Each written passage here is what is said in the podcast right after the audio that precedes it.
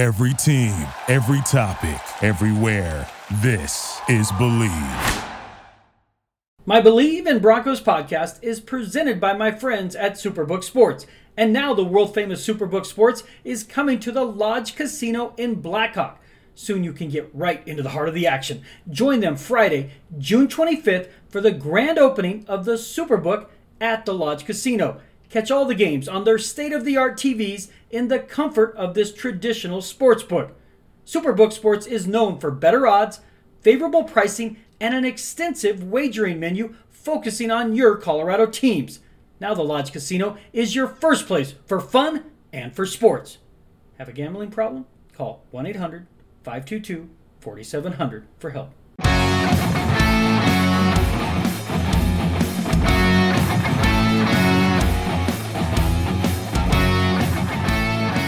Welcome to the Bleav in Broncos podcast. I am your host, Troy Renck from Denver 7, and it's another toasty summer day, record breaking heat in the Denver metro area. So I hope you're all staying cool out there, staying hydrated. It just gives me another excuse to avoid chores like mowing the lawn, trimming trees and bushes, all stuff that I am terrible at, but are a necessity at times. But with this heat, I get a break from that. And I have more time to do my podcast in the air conditioned office of my home. And let's go down the topics today. Number one topic are we still talking about this? Really? I'll get to that in a second. And I also want to mention uh, a huge award for the Broncos uh, regarding their community involvement. And finally, the bulk of this pod will be Nick Kosmider and I breaking down the Broncos off season, what we learned, and looking forward to training camp. I've known Nick for several years when he first started covering the Rockies. My good friend Thomas Harding.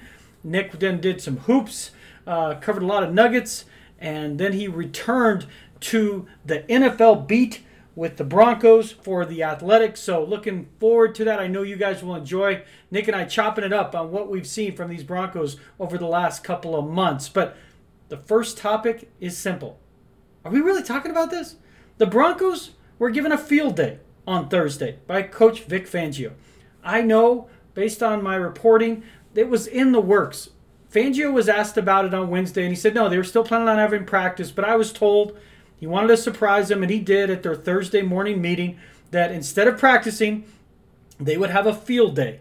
This would involve three point shooting contest, home run derby, uh, things of that nature, uh, a dunk take uh, to take out your frustration uh, and those kind of things. And I, I really don't understand why members of the media find this offensive and are somehow um, bothered by this. And I, I say this for two things. One, the offseason in football is so different. This isn't taking a training camp practice off. It's a mandatory minicamp practice off. Could you get work done that day? Yes, but it's built in where that extra work was done throughout this process to allow for this off day. It is also, as someone who's coached kids from ages 6 through 18 in multiple sports, including football, basketball, and baseball, certainly baseball, I coached for 15 years. There are times as a coach, you know the pulse of your players and you know that you want to give them a reward. Kind of humanize yourself, but also give them a chance to bond, have a little fun at the facility, and it's a reward for hard work. Now, if they've had an awful off season, then you say, you know what, you don't deserve this. We're going to practice to the last minute. Uh, and then you can go off to your parts unknown for the next five, six weeks before training camp begins on June, excuse me, July 27th. But this is something that Vic Fangio did two years ago. I made light of it, and, and you can see on my Twitter feed at Troy Renck. Uh, I had my own personal field day in 2019 where, if memory serves, I won the closest to the pin contest, my own home run derby, and I gave myself a trophy. I kid because I care. A coach knows the pulse of his team. This is a reward. These practices are essentially, if you take out stretching, they're about an hour. It's not like Vic Fangio said, we are going to have an eight hour workday today, and then now we're going to go a, a no day, not even a half day. It is a reward. I trust that he knows the pulse of his players. He knows what the practices have looked like. You give him that carrot at the end of all this, it reminds them that, hey, coach knows he sees us working hard. This sends us into the off season, a nice bonding activity. Go into the off season, come back, ready for training camp. I don't see why there is a single issue with this. I don't want to hear about the record. Haven't done well the last five years. Trust me, I know. I've covered every one of these games since they've missed the playoffs for five straight years. I've covered the four straight losing seasons. For the first time this has happened since 62, excuse me, 63 to 1972. But one more hour mandatory minicamp practice is not going to determine whether this team has a winning season or goes to the playoffs. I am all for the field day. I've seen what it can do for camaraderie, for relationships, a little bit of bond building, before you leave to, again, parts unknown for six weeks. So I have no problem with that.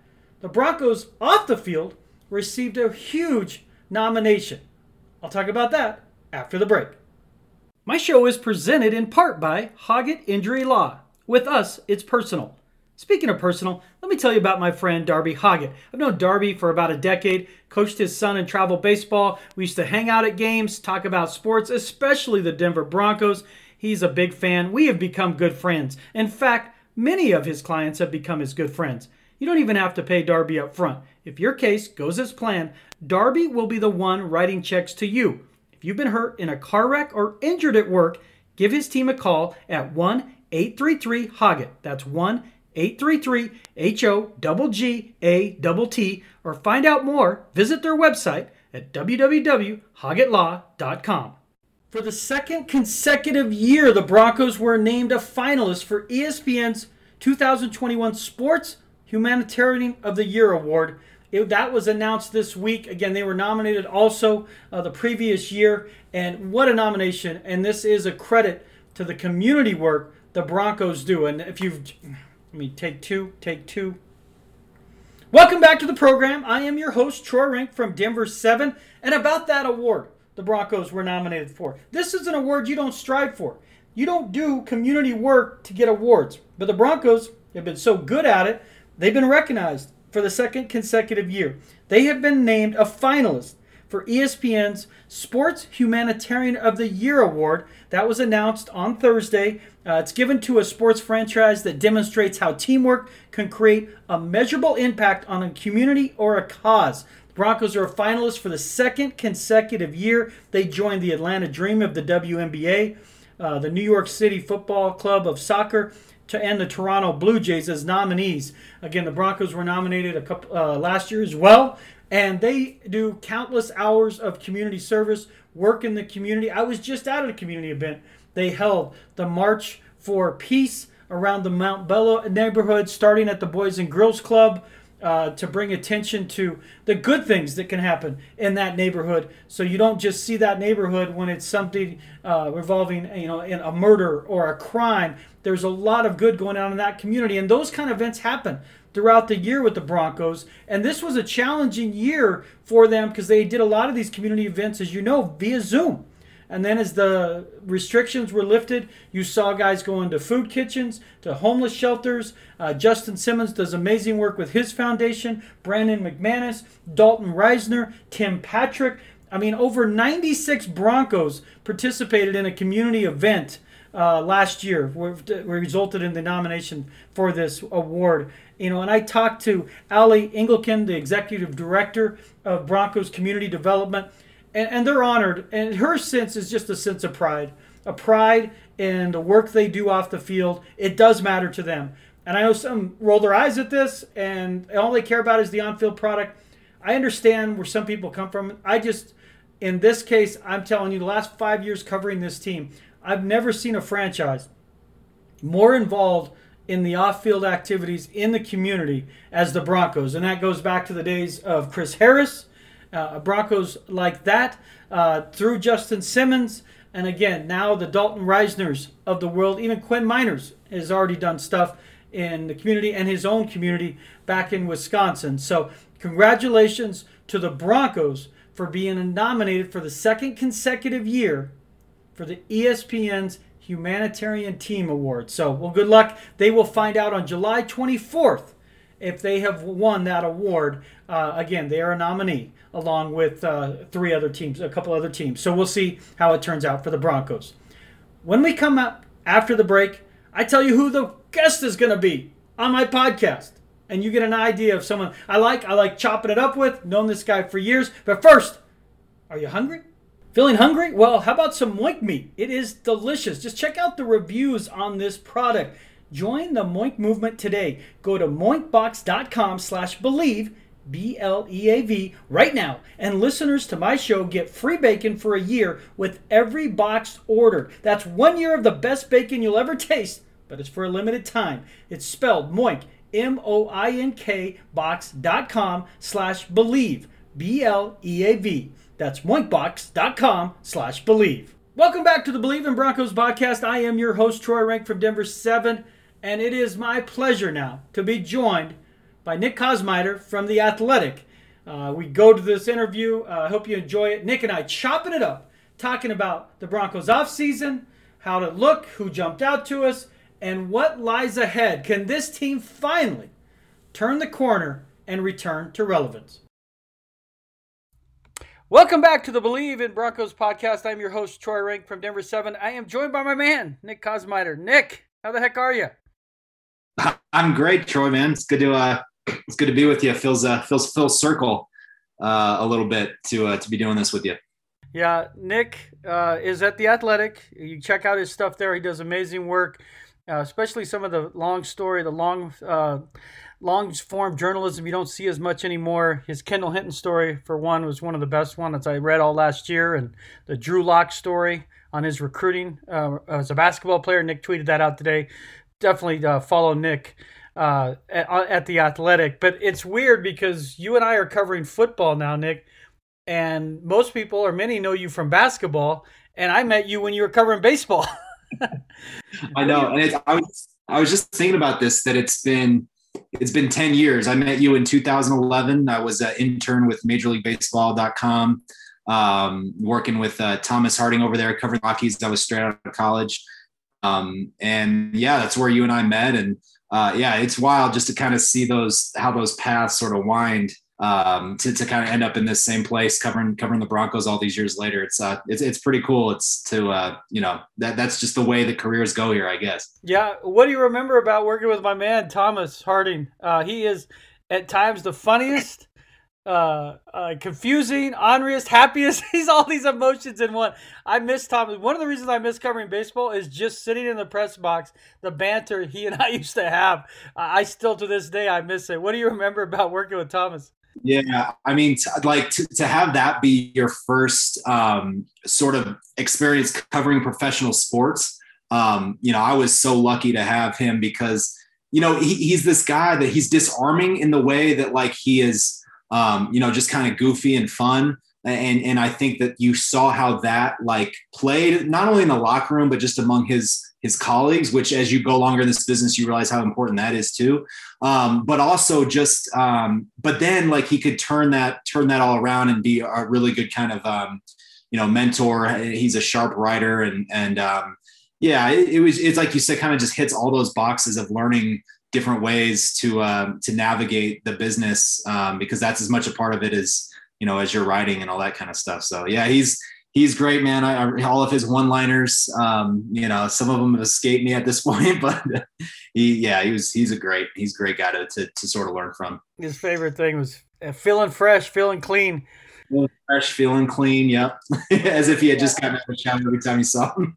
yeah, it was because of uh, so track meet he covered or somebody saw in track is where he got that saying. Like a track athlete was interviewed after, "How you feeling?" He's like, "Feeling fresh, feeling clean." That became. Oh, is that the origin of it? Okay. See, I never heard the origin of it.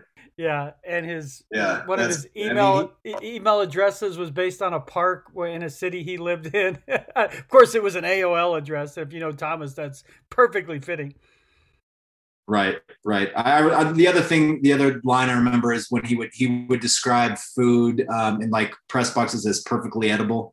Um, that was you know that was another one. When he did eat, sometimes he'd bring his own lunch or whatever. But I always thought that was funny too. Thomas going to a restaurant with Thomas was one of my favorite experiences. And uh, anytime a waiter or waitress would come up with no notepad, I'd be like, "Listen, I don't know if that's your thing, but you got no chance." Because he'd be like, I want water, no lemon. Do you have lemon? Yeah. What about carrots? Do you have carrots? Yeah, we do. I don't want carrots. He would go through the list of things he didn't want and tell him not to include those to the point where the eyes would just glaze over. And I would literally, so anytime he would finish ordering, I would literally be like, I'll just get a salad and a hamburger, like whatever the most basic, whatever the special yeah. was, I want that because I want a chance that my order's right. His had zero chance of being right every time we went out. You're gonna have you were gonna have a modification or two, but then after that, you're just like, okay, just just give me the like plain burger or you know whatever. Nothing on it and salad. I don't even need dressing. Just give me a fork. I'll yeah. eat like a rabbit. Well, you go on from that. You ended up at Texas Tech uh, in Lubbock covering uh, hoops. How'd you? So you do that? Talk to our, our, listeners a little bit about that and how you ended up back in Colorado. Yeah, I, I think so. Just the um, uh, um, you know, kind of as it was when I finished that internship, that was it was just sort of that cast a wide net and see see what you can get out there. And um, you know, it's kind of interesting just how like the um, the different um, every every employer might be looking for some different thing in your past. And it was it turned out that at Texas, the, the newspaper there at the Lubbock Avalanche Journal, um, they had seen that I had worked for rivals um, for a brief period of time when I was in college. But the funny thing about that is that I, I, they kind of viewed it as like, oh, you know how to cover recruiting, which you know, we're that's newspapers were getting beat pretty bad by these upstart companies, and we're trying to figure out a way to do it. But I hadn't really covered recruiting. I really just covered like ASU or whatever. Um, but I just said, yeah, you know, I, I, you know, I know how to, you know, do that or whatever. And, um, you know, so you just kind of learn on the job. And um, I spent 18 months out there. I covered the, the, the university's basketball team and eventually the football team. Right when Cliff Kingsbury got hired, um, was sort of like the end of my time there. Uh, I, I want to say spring of 2013. Um, and I just left because my, my now wife, her and I had been dating long distance, and I just wanted to move back. I had loved it here when I interned. Uh, I have some family here, and I was just kind of like taking a leap of faith that I would be able to find something. And um, I don't know if you remember this, but you were actually the one that that said, "Hey, they they have this spot at the post. It's for like a part time agate clerk, so it's like it's below what you've been doing. Like it's it's definitely like not like the end all, but you know, get in, put your foot in the door, and you know, and then just kind of do your thing. And that's that's how it worked. I started at the Post in June or July of 2013. Um, you know, for about two or three years, I was doing that. You know, doing the agate, doing the desk stuff at night, and then like writing it whenever I could, uh, whenever they would give me a chance to do that. And um, eventually got a full time writing job there, and um, you know, did that for two years, covered Rockies, CU football, and then eventually the Nuggets, um, and then the Broncos for 2017, um, Vance Joseph's first season, and uh, yeah, and then and started started at the Athletic in 2018. So yeah, it's um, it, it, you know, and that's kind of the thing I always say is just like just take something if if you believe in your kind of your your you know your ability, your work ethic, you know, you'll make it you know for yourself. But um, yeah, it's kind of just wild how it worked out. Yeah, I don't recommend many people. I'll be honest, because some of I, I like, but I just don't see the work ethic. And when I saw you on the baseball beat, I knew you could do it. Like that's if you can do the baseball beat, you can do almost any beat because you can't fake it. Like because you, are yeah. it's a daily grind. And I remember when Torin Berge asked me about that. I'm like, I got a guy. I mean, he's been a beat writer, so this isn't ideal, but I know eventually he could help us, you know, and he would do great work. And I was so happy to see not only got on, but uh, eventually you were writing, and that's led us to this point where we're covering the Broncos and their marvelous quarterback situation. A lot of success we've had here last few years. But Nick, we, we finally we go to the end of OTAs and mandatory minicamp today. What are some of your takeaways as you've seen this team now? We saw them basically five media viewing periods. And what are some yeah. of your takeaways, starting with the quarterback between Teddy Two Gloves Bridgewater and Drew One Sleeve uh, One Sleeve Lock? well, it always has to start there, of course. Um, you know, and, and I, I, start with Drew just as, as sort of the incumbent. I'll kind of go there. Um, and, and what I wrote today, just as this was wrapping up, is, um, you know, look, hit what what happened from what happens when at the end of July until the start of the season, that's where he's gonna. That's gonna be his audition, right? Um, you know, Vic Fangio threw out two to three percent. I don't know how you quantify how much you're really evaluating, but you know, it, I, I think the whole point was like there's a lot of this to go, and and the Broncos, you know, whether you agree with this or not, they're gonna do this sort of 50-50 down the middle um, training camp battle. You know, I, I think there are some cons to that that might outweigh some of the pros, but th- but that's where they're going. That's how they're doing it. Um, and so that's where Drew Lock's audition will be. And so my thing today was I, I think when you look back at it from the end of last season, kind of the way that he closed the last couple games, sort of the ownership I think he took for some of the failings that that he you know that he contributed to the offense's uh, overall failings, and uh, just the way that he handled that, the way that sort of he didn't um, you know didn't kind of say anything, didn't make any kind of um, noise as they started to explore other quarterback options uh, very publicly, of course.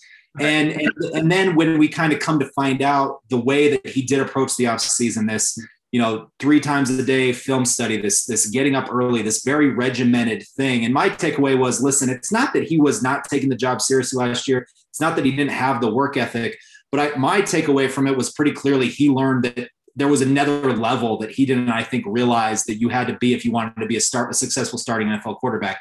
And so at the end of the day, I, I, think what we saw, even though his his performances during those five practices we saw certainly weren't perfect by any stretch, um, but I just think the overall approach and, and sort of the overall kind of professionalism from him, you kind of can you can see it in, in talking to people and just kind of observing what we have been able to observe at this point. That was kind of my big takeaway of like he's checked those boxes. Will it mean anything come July? We'll have to wait and find out. But I think he's put his best foot forward so far. Yeah, and I think you're right, Nick, that when you're the quarterback of an NFL team now, you're the CEO of a Fortune 500 company and you have to eat it, sleep it, breathe it. It's a different level of commitment. And it's not across the board. If you're a linebacker or a cornerback, you invest in your body and you work out. But when you're the quarterback of an NFL team, you're in front of the camera more than most. You define their image more than most. And Lock worked hard the previous offseason. I mean, with OTAs, it was a little bit clearly interrupted and and and clumsy and clunky, but he worked hard. But I, I, you pointed out perf- uh, perfectly is that it's a different level of commitment. It is yeah. almost maniacal, frankly, and how these top quarterbacks treat the position, whether it's Russell Wilson, Tom Brady, Drew Brees, Peyton Manning, and I think Drew. We've seen that where you say take he's taken ownership, and he's also said this is kind of who I want to be. I want to make this my life now. I I get it, and you know, and I see it's paid some dividends. It, it's really for me. He's got to be consistent. I put everything back to baseball. On Tuesday, he had a day where he's like three for four with a two-run home run and uh, game-winning RBI late in the game. And then the next day, he has a pick six, and it wasn't terrible, but he's got to find a way because his ceiling's higher than Teddy. And I'm going to ask you this, but Teddy's floor is a lot higher than Drew and that's where that somewhere yeah. they got to find a quarterback in between that. So I'll go then next to that is what have you seen from Teddy? It's our first time seeing him. Certainly, he's got a more of a track record than Drew. He's been in the league longer. What are your impressions from seeing Teddy? Well, you, I, I think you, I think I saw something you you wrote or put on Twitter said um, calmer than a lagoon, and I thought that was a pretty accurate way to assess him. I've really enjoyed like the the I think twice now we talked to him um, and I, the way that I kind of thought of it is T- Teddy is a guy that he's he, he, you're going to want to be around him when he's 60, like sitting on the porch, just telling stories because he is just like, just this most like calm, um, you know, good storyteller, just sort of like smile on his face. Um, he's not like, he's not disturbed by, by anything. I mean, here, here's a guy who, um, you know, signed the big deal with Carolina last year that this was kind of his big chance after the, the really solid stint as a backup in uh, in New Orleans with that five and zero oh record while Drew Brees was out.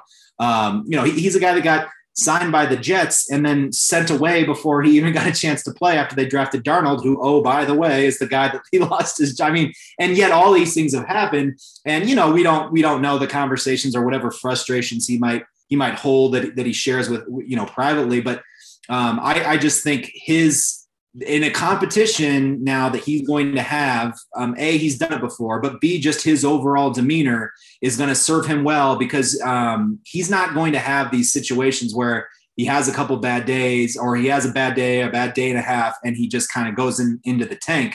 That that's not what he's going to do, and, and I think we've already kind of seen that. If you know a couple overthrows here or there, and it really doesn't bother him. He, he continues to kind of come at it. Nothing spectacular, and I, I don't I don't sense that he's kind of the guy that you would see in training camp anyway. That's going to just wow you. Um, but but certainly, I think he's he's well equipped for this situation, just given his demeanor.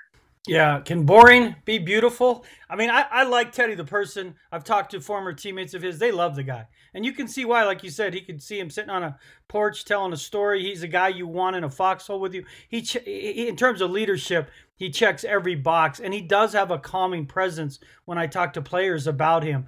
Um, you know, again, ball security with him is job security. And can he be a better version of Case Keenum? Because when Case was here, Case basically threw those three picks in the opener uh, that first season with Denver. He stopped throwing interceptions and he stopped taking chances. You know, he just stopped taking any chances. He never threw touchdowns as well. So, but you know, and we'll keep an eye on Aaron Rodgers. How intrigued are you by the Rodgers story? I'm for one like until it's a non-story, it's a story. I'm not writing about it every day, but it's very clear to me that Aaron Rodgers is dug in here. So, how do you see the Aaron Rodgers story. How does that shape your coverage? Well, it, uh, uh, yeah, it, well, I'll start with how it shapes my my personal life. Is that you tell, you know, I, am taking next week off, right? Uh, I had, um, you know, cover helped cover the Nuggets during this basketball round. We just got done with with all this stuff, the draft. So I'm, I'm going to take a week off here, starting, um, you know, starting on Monday. And uh, but all that caveat, of course, is I told my wife like we can go places, but I can't go anywhere where I don't have cell phone reception because you know if this were to, if this is to break it's something that you have to be prepared for um, you know in turn you know the way that i approach it coverage wise was listen and i'm with you like he's out there. He's saying he doesn't want to play for green bay. He didn't show up to mandatory minicamp. Um, th- there's no sign that this is getting resolved anytime soon. And so like it's definitely a story. It's definitely a possibility. Denver is one of a handful of teams that has the necessary salary cap the necessary young ass uh, young players that uh, would be part of a deal. And so they would be in the mix, and that's the bottom line. And so it's a situation where, yeah, like I'm not writing about it every day. I, am approaching it as listen, this, these are the quarterbacks on their roster. We're going to write about this battle, but it's definitely something that is a part of the, the grander scheme. Um, and, you know, t- to me, it's just like, yeah, you have to have it on the back burner at all times. You're, you know, you're waking up every morning saying, did it happen at 3 a.m. and I missed it? It's right. It's, it's the, and it's the way it goes here on this beat, even when the Broncos aren't winning um, they're never not like interesting. They're never not in on something. So um, yeah, I mean, how do you view it? Yeah, I mean, this again, the Rodgers thing for me, it, it's intriguing because you have a GM saying he would be nimble and he's in on every deal. He knows everybody, and they have a need. They have salary cap space. They could accommodate a trade through the draft picks. It would hurt. They'd probably have to give up a player like a Jerry Jeudy, someone you'd hate to see go. But I mean, there's no untouchables. You can't have them all, but there's no untouchables. Right. Would the Packers just get really petty and say, fine, sit out the season and there's going to be a greater market for you next year? Maybe. I mean, there would be a greater market, but he'd also be 38 sitting out a season. I think there'd be a greater number of teams but there would be fewer picks going back. So instead of two ones, yeah. two twos, and a player, it'd be more like two ones, one two, and maybe not even a player. I think the package would change. But as we focus on it, that means maybe Deshaun Watson will come back into the picture if his legal issues get right. resolved. That's the other one too.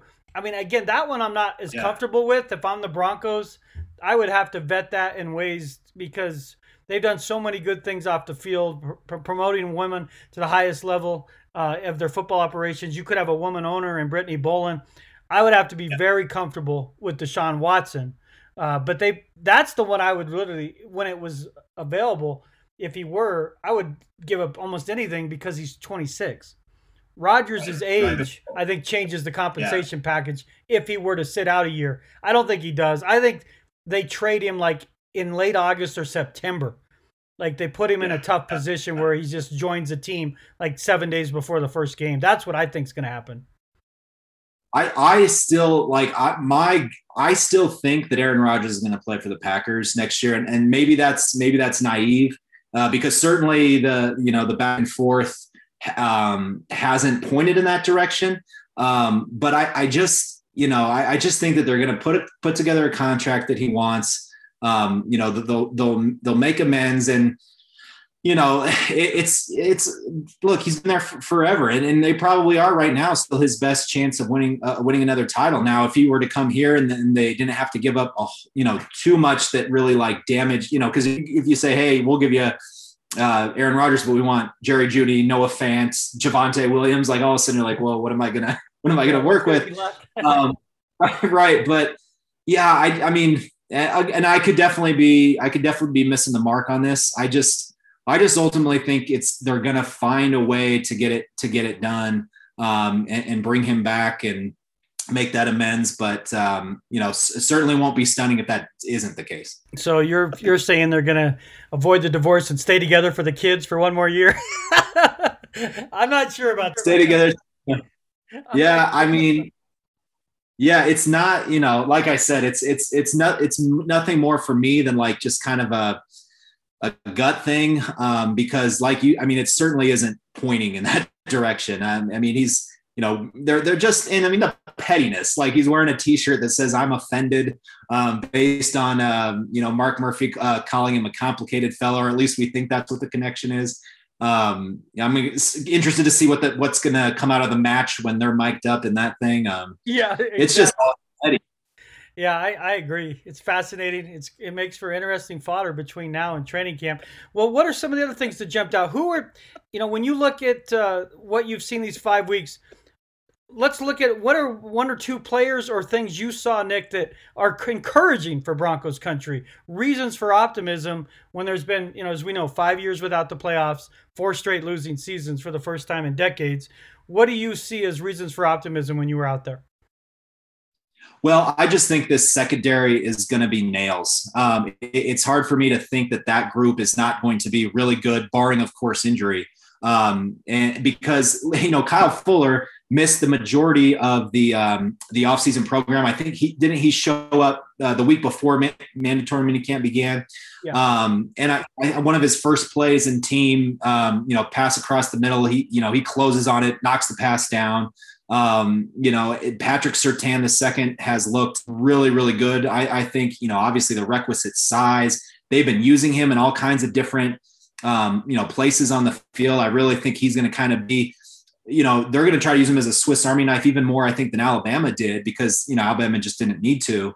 Um, I, so you you add that, I think. I mean, Justin Simmons has looked, you know, as sharp as as as he had, did to end last season. I think he's he's been really good. It's just a group that I think is really really deep to where they're gonna they can survive an injury or two, which they didn't have the benefit of last year. So um, you know, and you asked Vic uh, about what that does for him. He says we're going to be able to play a little bit more press man coverage, and if they do that well, you, you we we know very well what that can do, right? That that could be, I think, the real key to fixing this this turnover problem, where Denver's defense, you know, as good as it is, um, has been near the bottom of uh, the forced turnover category in the league the last two years. So much of that has to do with the fact that they're playing from behind and, and teams. Right.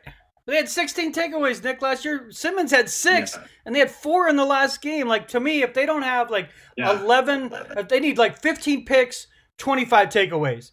Part of that is, can we please yeah. have a functional offense? But don't you think 15 picks is realistic with this secondary? Yeah, it should be. It absolutely should be because um, you go to the front line and you expect that that pass rush uh, to be better. I think Von is a big mystery. Um, I, I, really don't know. Um, you know, can he get back to what they they were convinced last year? And I think any of us who got to see him in training camp kind of carried that same view that he was ready to, to kind of put that, you know, poor by his standard 2019 season behind him, that he was going to bounce back, double digit sacks, all pro kind of performance. And it, he looked the part. He, he certainly had the attitude um, you know, it kind of, I think it'll be interesting to see come the end of July, just sort of how he looks, what his mindset is, and whether he can be that guy. But if he is, then to, to kind of get back to that point, um, you know, Malik Reed led the team in sacks last year. Bradley Chubb was a was a Pro Bowler, um, you know, kind of in a watered down year, but was a Pro Bowler. Uh, another year removed from his ACL. So that's a group you say there, there's no reason to think, especially when you talk about the interior. Then um, Shelby Harris, Dre'Mont Jones just going to be better this year. Um, so there's, I think, a lot of optimism there that the, the parts that's, as you know so well, that the, the 2015 defense, what made them so good is, is kind of all those parts kind of coming together. They actually have to do it. This team does, but like I think on paper and, and sort of the early signs are that they can have that thing that meshes where having that front of the line do its job and, and the secondary kind of doing the same thing on the back end. They just kind of like it's a it's a perfect marriage um, that to me is, is sort of the ceiling. That's that's sort of the optimist, the half glass full view. Um, but I think we've seen like little kernels of that so far that that, that could be the situation for them. What, has been your what's where do you, you kind of start when you kind of step back and examine the last five weeks? Well, I mean, clearly they're defensively they have a chance to be special, but only if their offense gives them a chance to be special. By that I mean play even or play with the lead. I looked up over the last two years, they're one in fifteen when trailing at halftime. I mean, and that just eliminates chances for sacks and takeaways. And I saw this even when Chris Harris was still there, um, and you had Von, but their best players were non-factors because they were trailing, and because it's third and eight, and the other team's on its own 28-yard line, they're up 17 to seven in you know middle of the fourth quarter. Yes, they're just gonna they're gonna run the football. You know how many shots is Von yeah. getting? You know the, they may pass 34 times. Of that, like three to four are really good sack opportunities, and that's why. But we saw in that Jets game last year, Jets are desperate. They're trying to win. All of a sudden, Bradley Chubb looks like the best player on the field. That's where a functional yeah. offense, mean playing even, heck, even have a lead once in a while. That's where this defense could be special. I think Vic is going to be creative with the defense. Um, my optimism is is certainly tempered by the quarterback situation, but what I one guy I'm bullish on is Jerry Jeudy, And I've I've been ride or die yeah. with Jeudy because of his talent. I've said he's better in space than NASA. This guy gets it done. And he if he just eliminates the drops, you know, and Nick, that's what when you ask me what do I see, I haven't seen him have a drop in five viewing periods. I'm not saying it hasn't happened, but Jeudy took it personally. And that's what I that yeah. second when a guy as a superstar struggles, and you've covered so many different athletes in sports, do they pout? Do they make excuses? Do they blame people? Or do they just take ownership and say, this is on me. And that's what I've seen from Jeudy. What have you seen from Jeudy? And what do you see from that offense that jumps to you aside from the quarterbacks? Yeah, no, I, I think I'm, absolutely. I mean, he's he has been hands down the star of of the the five practices they've seen. Those like probably adds up to you know six seven hours of um, you know on field time. I mean, just just completely locked in in June, and and he's been the favorite target of either quarterback if he's on the field while they're throwing. Um, and you know, Vic has said this multiple times. I, I, thought that it was interesting that he said it really even in the aftermath of that that terrible game against the Chargers in Los Angeles, where um, I think the official record was six drops.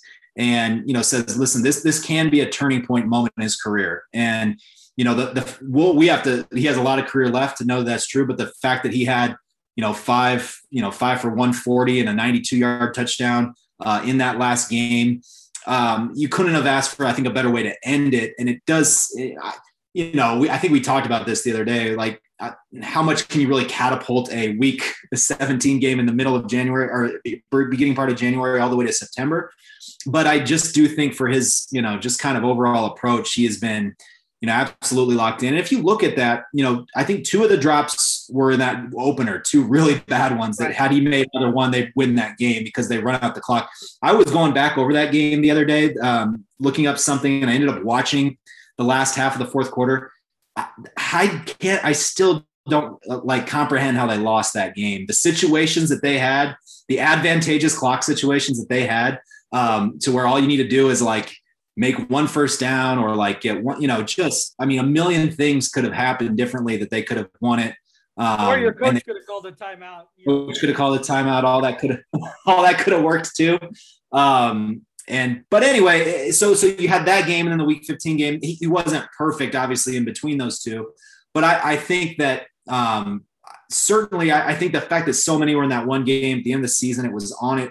I, I, do think that exasperated some of it about just how much he did drop the ball. Um, he had his issues, of course, but um, yeah, it, it is, if he if he, as long as he cleans that up, I think there's very little doubt that he's going to be um, fantastic. The, you know, the, the, only really other takeaway that I have um, offensively is I, I am just curious about how the offensive line will ultimately shake out. I'm curious what you think about this. I, you know, we kind of they're saying that Lloyd Cushenberry and Quinn Meinerz are in a battle for that center spot.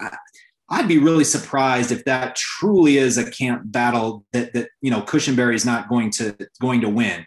Um, you know, Vic said his biggest thing he needed to get bigger, and we saw that early in the year. He got pushed around a lot. That, that was a big part of his problem. Um, but but I, I think just as you're trying to get continuity overall, you just did the thing where you had a rookie center, you know, dealing with all that um, do you really want to go back to that well? I, am kind of curious your thought on on how the kind of that will shake up or anything else on the line. Well, I honestly I thought before they drafted Meinerz they were going to move Glasgow to center and put Muti at guard because Cushenberry, yeah. great guy, smart kid, you know, the work ethic's there. He got pushed around, as you mentioned, those first eight games. I mean, he ranked essentially as the worst center in football. If you, you know, take pro football focus with a grain of salt. But they yeah. do the homework and they do watch the film. They don't know assignments, so it gets tricky. But you can see that he did struggle the first eight games, and that really affected his overall grade for the season. But he's put on weight. He's taken personally. He's taken ownership of his failures. I just don't see a scenario where Meinerz, who's never played center in a game, I don't think at any level, I just don't see him doing it. And he, you know, he's coming from Division three to do go from never playing center, Division three, missing all of last season, and starting an NFL game. If that were to happen, it would be later in the season. If Cushenberry were to struggle, or you know maybe you know rolls an ankle or something, I don't see it. They need Glasgow to play better, honestly, based on his contract. I mean, he gets. I'm not saying he gets a free pass, but you know, I got 26 million guaranteed.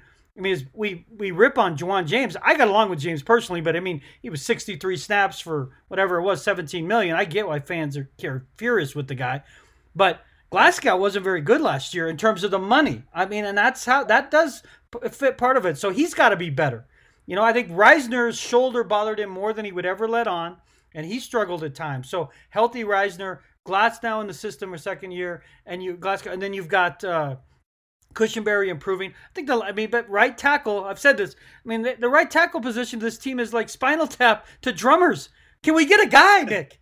Can we get one guy that just like plays it for twelve games? Can you finish one tour? Can you finish one tour with us before we have to replace replace the drummer? one tour, but we come walking out to the little Cleveland. No, man, yeah. we're not in Cleveland. Where are we?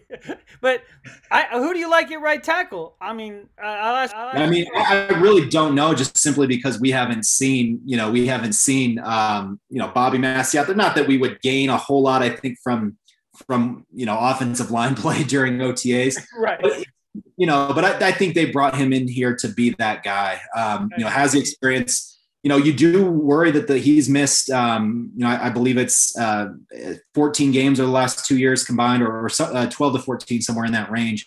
Um, so, so you worry about that a little bit. Obviously, he's getting up there a little bit in terms of his career longevity. Um, but, but I think all things equal, um, all, all, all people healthy, um, that should that should be their guy. But it definitely does look like to me the question isn't who's going to start right tackle. It's, it's how many guys you're going to have to play there uh, because yeah. that's that's been the story last year. Um, you know, you had starts by Elijah Wilkinson, Demar Dotson, um, Calvin, Calvin Anderson started right tackle. Jake Rodgers didn't make a start there. I don't I don't believe, but he did. I think the um, year before. I think it was the year before, right? So they had the, the, the three starters there. I, I, think you know I, I put in a story that I wrote the other day. I think it's six six in the last two years alone have started at right tackle. I mean that's just too many players to shuffle into that to expect to have any continuity. Um, you know, one one thing that one that this narrative that you know there certainly were a lot less penalties. I was stunned by this. I looked I looked it up that um, in 2019 there were 23 tackles who had at least five holding calls against them. Uh, in 2020, there were only five that had that num that had at least five, and it was only five. Like they they, they didn't have six or seven or eight. Um, so there was a drastic reduction in the amount of holding calls. Now, was that an emphasis of the league? Was that you know because no fans in the stadium, tackles were able to kind of hear and communicate better? Whatever the question, you know, whatever it is that it might be, but I don't like I don't worry about that with Garett Bolles that that that his ability to kind of drastically reduce his penalties was a function of um, you know just the league calling less of them or or crowd noise because you know just the way that he closed 2019 um, you know he had figured that out and then when you when you pair that with what he did in 2020 that gives additional context like he you know that that that goes to show you that that's really where the light bulb started to turn so to me um, he, you know, you have a breakthrough season, you got to follow it up. That's an important part of it. But I, I don't really worry about Garett Bolles um, having any kind of regression. I, I, think this, this is who he is. Um, and so, like, if they're going to be any good at all, like nine and eight, 10 and seven, their stars have to be stars. If he has a regression, I mean, they are in huge trouble. I don't see it because they he did benefit from the league de-emphasizing holding calls, especially away from the ball. But when you watched like how he got holding calls before last year, we didn't see that extra, you know, throwing a guy when the running back's ten yards. Like you just the way he got holding calls, he eliminated some of that. So to your point, where how he played at the end of 19 and 20. Now the crowd's going to be a factor.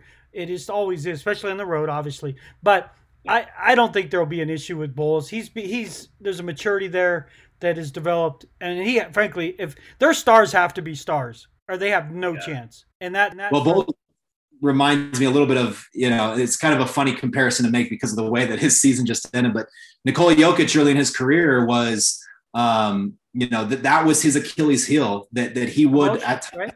allow his emotion to kind of like completely take him out of his game that was otherwise, you know, th- there was no question about his game. It was always going to be solid.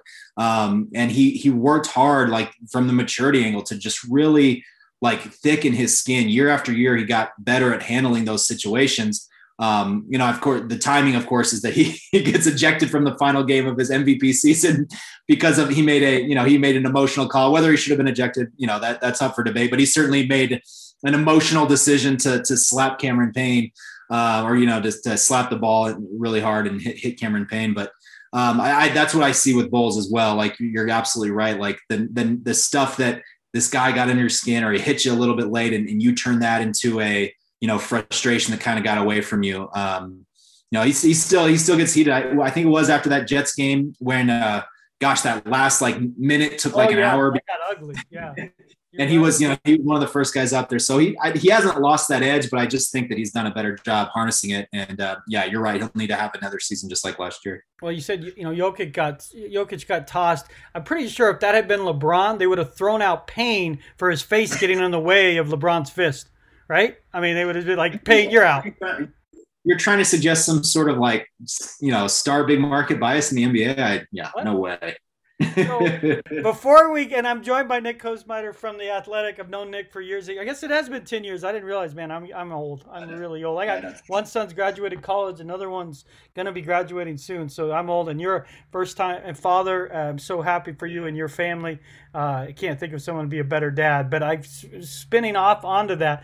You still have habits, and one of them is your your sneaker habit. You're a sneakerhead what tell people how'd you get into it and what is your favorite pair? You're wearing a pair of adidas that had legos in them at training camp or whatever we're at otas i mean your your sneaker yeah. game is on point. Where did this come from yeah, and how many pairs what's your favorite? You got to let us know. Yeah I, I, like i you know i was just always you know i grew up like basketball was my thing growing up and i, I think that that my, my first i think pair of sneakers that i really remember was um, you know, the, the Shaqnosis ones. Remember the, the Shaq had that shoe that was like, it looked like a, a time glass. It was like the white and the black stripes. Um, and, and so I was just like, I just kind of got hooked by the, like the culture of it all. Of course, now that I wouldn't be caught dead in that shoe because it's terrible, but, um, you know, that, that was sort of how it started. And then, um, you know, just always kind of being a Jordan fan and, and, uh, collecting it. I'll show you. I, your your listeners won't see this because it's not video, but uh, this is the first thing I put up in oh, my nice in the new house here, right? Yeah, my my wife is like, you get to you get to do the office. It's, basically a poster. It's called a visual, um, you know, just sort of a, a chart of all these like sneakers and I'm not definitely have this, but you can see this is the. Uh, probably can't point the camera t- to it. Oh yeah, but yeah, there's the Shaq shoe I was talking about. But um, yeah, the Shaqnosis, that's what it was called. Uh, but yeah, you know, it's just something like it's always been a hobby, um, a hobby of mine. I, I told, I was telling Jeff Legwold, the, the Broncos ESPN reporter the other day, because he was giving me a hard time about about it. But definitely, I'm sure you knew this too. When you had kids, like your hobbies tend to take a back seat. So yeah. I've definitely been like. Uh, pumping the brakes on it quite a bit. The the uh, Lego ones that you were actually sitting right here. That uh, those are fantastic. those are fantastic. Yeah, so those are those are a gift. Um, but I, have otherwise tried to temper. Now I just like I, I put it on. I, I put it on my uh, my son Camden. He's got he's probably got three or four pairs of Jordans now. So How you know that's. He's two. He's he turned two on May first. So oh, he uh, so he's already had yeah, Jordans, obviously. Yeah, already has. We have one matching pair that we have um, that we try. I try to rock as much as I can right now because I know he'll grow out of it in like a couple more months. But uh, yeah, it's it's one of those things. You, you, buy a new house and all of a sudden you're. My habit is just going to turn into art. It's just going to now be like sneaker art, and that's that's what I can afford. that's how we had kids. Like I, I stopped golfing. Uh, I mean, I stopped yeah. like buying music. Like it just so many things in your life change, but you don't regret it because you're doing stuff for your kids. Uh, so you uh-huh. look up and you're just like that is just it's just such a different feeling when you're doing stuff for kids that any things you had before just kind of just dissolve naturally and you just kind of forget about it. But you got the poster uh, yeah. and you got the shoes. Yep. That's why I should have been professional. You know, these professional athletes, they can, you know, have, have their cake and eat it too. Their kids are, their kids are flossed out and they still get to have all their hobbies. Uh, you know, I guess, I guess that has its perks. Well, Nick, it's been an absolute pleasure, man. It's one of the cool things. I, I know you love basketball, but have, bringing you back onto the beat when Nicki uh, Jhabvala, both a friend of ours who went to the Washington Post, uh, that stunk to see her go, but a byproduct, and uh, that was you re- rejoining the Broncos beat. I love having you around. I'm hoping we have a normal media room. I enjoy the camaraderie of the media room. Yeah. I enjoy the debate and the banter. I mean, I, I don't really get along with everyone, but I just love the conversation. And, and, certainly when you're around, you and I have similar interests in all, basically all the sports. You know, certainly baseball, basketball, and football. Yeah. So I can't wait yeah. to get back in that media room. Yeah, I'm, I'm looking forward to that. Looking forward to actually being on the road this year, which I know we, we, we both missed last year um, you know, it's it's you know, you just want to be there. That's the best way to, to bring it uh, to the fans. Is how you build the relationships. Um, so it's going to be it's to be I think a lot better for for those who consume the sport. I, I think it's trending in the right direction. Um, you know, the PFWA has done a good job. I think um, you know with what they have to try to to try to get these you know protocols to be a little bit more favorable to um, you know to the media that's done their part, gotten vaccinated, and all that kind of stuff. So yeah, man, I'm, I'm ready for it. Ready for ready for this break for next for the next week, but then uh, we'll get right back at it. Yeah, no trades. No. Yeah, no trades. Aaron, you stay in Green Bay or Hawaii or wherever we are. We'll, yeah, we'll just wait for that. Nick, it's been a pleasure, my man. I'll see you hopefully in a few weeks. Uh, we got to sit down, have coffee, hang out. Uh, now that every life's returning to normal. Sounds great, Troy. Thanks. Appreciate it. Thanks for joining me on the Bleav in Broncos podcast. I am your host, Troy Renck. Thanks in large part to all of you who listen, the, the subscribers and those who are downloading. The support has been just fantastic through these first seven, eight weeks. I really appreciate it. It means a lot. Thanks to my guest, Nick Kosmider. Uh, Nick's a great guy. I read his stuff at The Athletic. Uh, he does not only the daily reporting, but gets into the in depth stories. He did one on Kendall Hinton that was just fantastic, another one on Drew Lock. Uh, where he played, uh, looked at uh, Drew's basketball ability. Uh, Nick has just done some amazing pieces, and you can find his work on the Athletic. Also, like to thank my presenting sponsor, Superbook Sports. Again, they're going to have an opening of Superbook Sports at the Lodge Casino up there in Black Hawk on June 25th. Check that out if you have a chance thanks to Darby Hoggatt as well, my friend. He's the first sponsor. This show would not have started if not for Darby's support. And finally, for my son Dagan, thank you to him for producing this podcast and turning them around so quickly so we can get two out a week. Well, folks, again, I do this podcast for you and Broncos country. Happiness, that begins with me. Go out there and have a great day.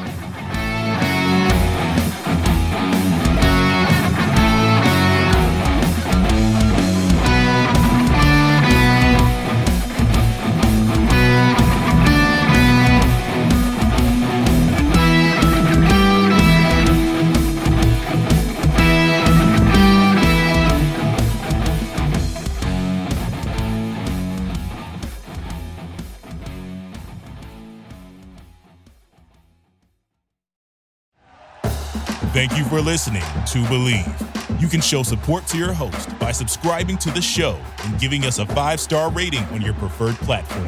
Check us out at Bleav.com and search for B L E A V on YouTube.